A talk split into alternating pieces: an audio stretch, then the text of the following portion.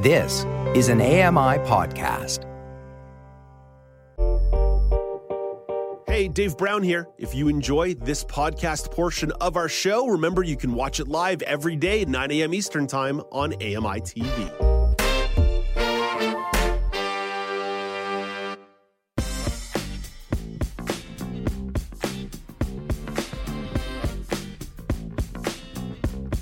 Welcome back. It's now with Dave Brown on AMI TV. May December is a film available on Netflix. It stars Natalie Portman and Julianne Moore. Before I go any further, I do want to flag a content warning on this film. It explores ideas of underage relationships and coercion, so it may be sensitive to some viewers. Michael McNeely has seen the film and has thoughts. Before I welcome, in, welcome him in, here's a clip from the trailer.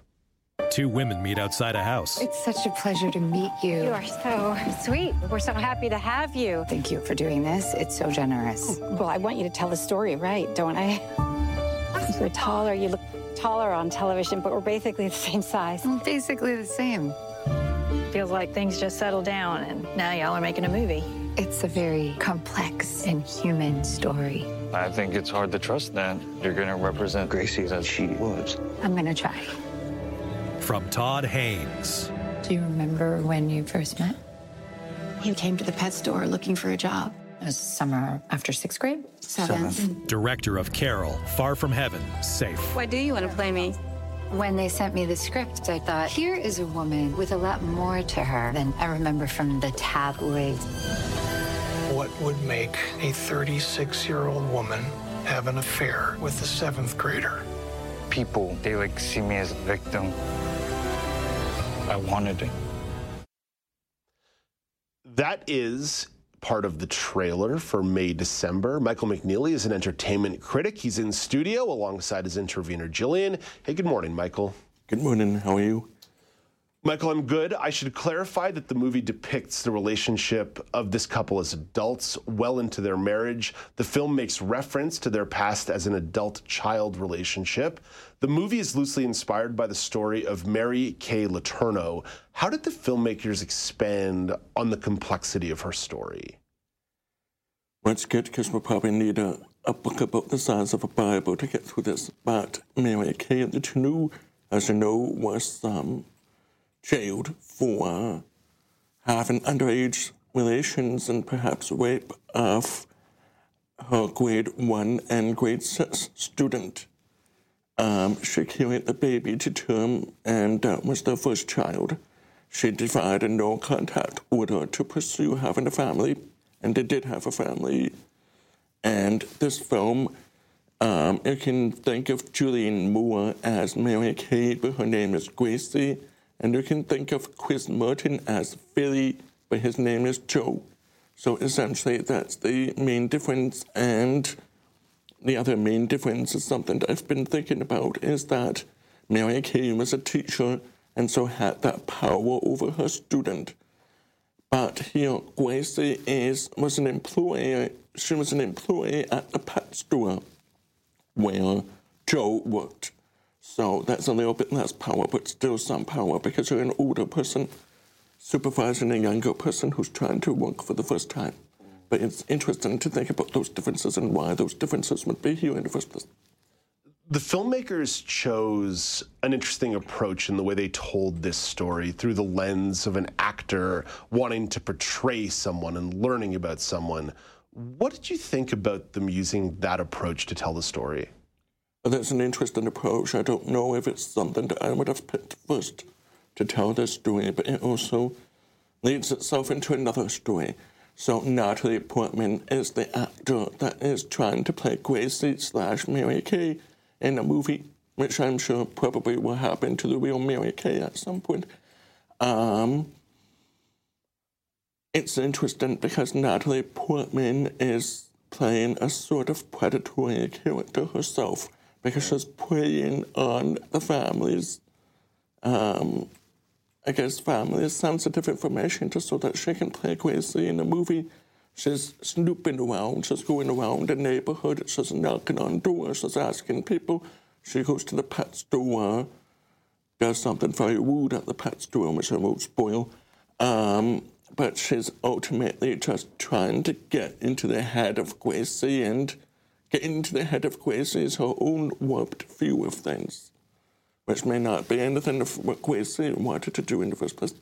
What did you think the movie was trying to say about the lengths an actor will go to prepare for a role? Well, just think about all the method actors we know from Jared Leto to Joaquin Phoenix to um, Daniel even, Day, Daniel Day Lewis. Yes, but when, and Mar- even Marilyn Monroe. Um, I think ultimately that's just one acting method. I think it's for my controversial take, I don't think it's always necessary. I think it's perfectly fine to approach acting as a nine to five job, turn it off afterwards, and just be normal with quotation marks. Um, I think sometimes people can get so far into it. I know that Jared Leto sent poop to his castmates um, just to just to be the Joker. I don't really get that. Um, I think you know there's a there's there's something called real acting and then there's the lesser acting. I don't think that's appropriate to really classify acting styles in that regard because I don't think there's one acting style that's truly the best.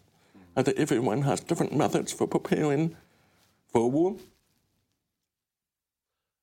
Obviously, this film was touching on themes of power dynamics, coercion, rape culture. What stood out to you in the way the film approached those themes? Well, I think we need to go ahead and give Riverdale's Chris Martin his first Oscar because I think he deserves it for playing Joe.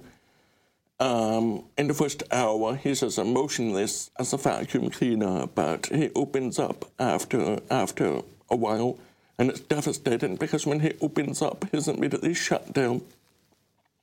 So I think that this film showcases that men can be victims of rape, they can be victims of sexual assault, they can be victims of gaslighting, and it's time that we started recognizing that because this is a story that we don't often tell.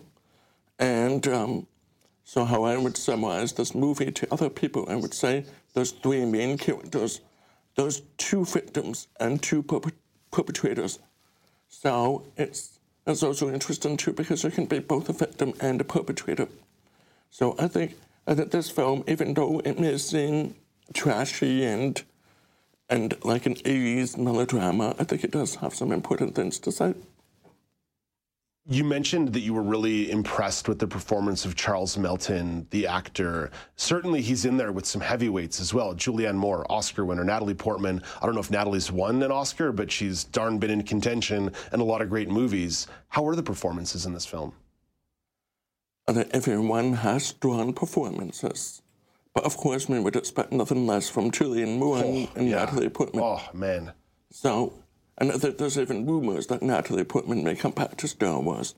Um, and it's also funny because Natalie Portman's playing an actor.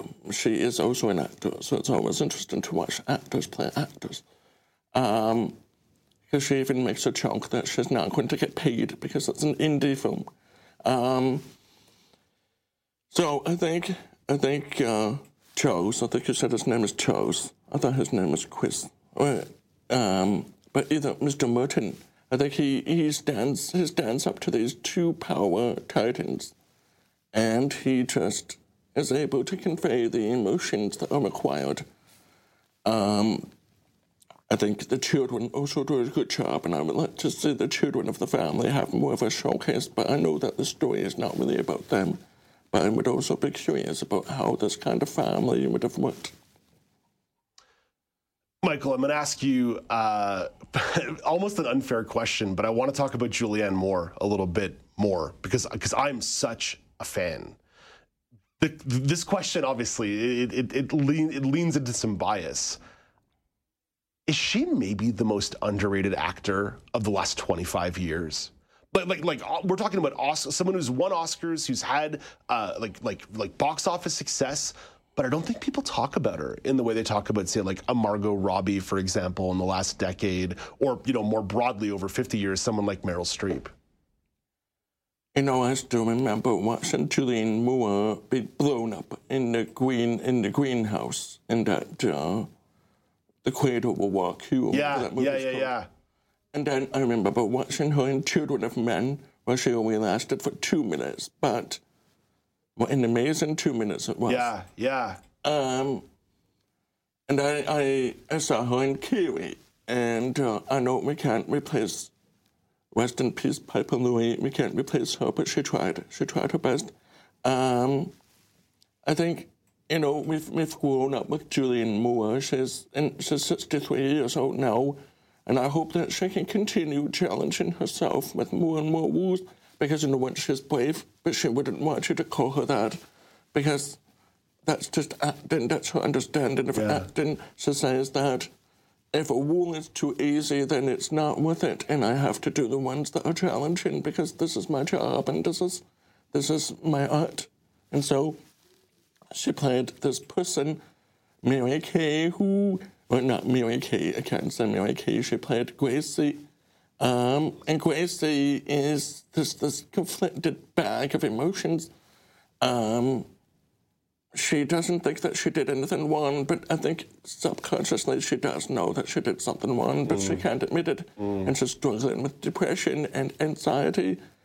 And, you know, you've obviously you've made your bed as a as a predator of children, but here you are, you're still alive and you still have People magazine and Vanity Fair trying to do performances on you and take photographs of you and talk about your house. So it's all this complicated Yeah, stuff. And she yeah. nails it. Yeah, I'm, I'm just blown away every every time I catch a Julianne Moore movie. I'm like, you're you're the best.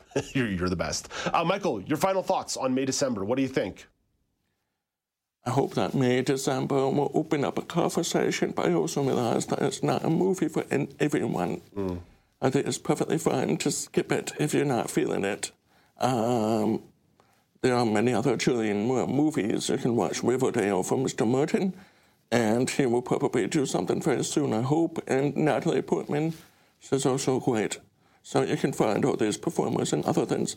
But if you're ready to do the work, if you're ready to think about this, May, December, you can think about it from January to December. Okay, all right.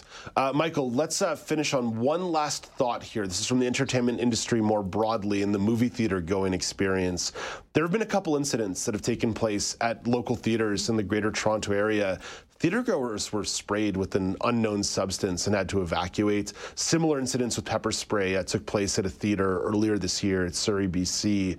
How are you feeling right now about safety at movie theaters? I am devastated and appalled by the lack of humanity shown by people who are just trying to appreciate a good movie. Um, I think it's important for all of our viewers and people with disabilities to know that they should go, they should go and talk to a uh, employee of the movie theater if they feel concerned.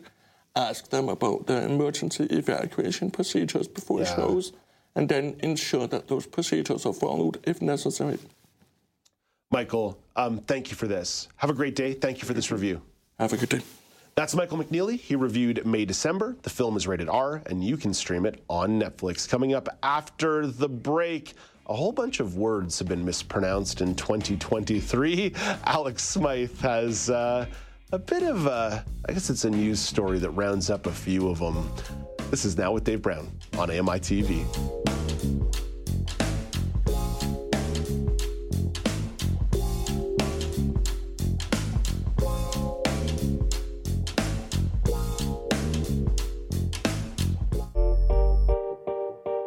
Dave Brown here. If you enjoy this podcast portion of our show, remember you can watch it live every day at 9 a.m. Eastern Time on AMI TV. I'm Margaret Shepard of the AMI podcast Tripping On Air. Every month, my co host Alex Hajar and I spill the tea on what it's really like to live with MS. Watch Tripping On Air on YouTube or download wherever you get your pods.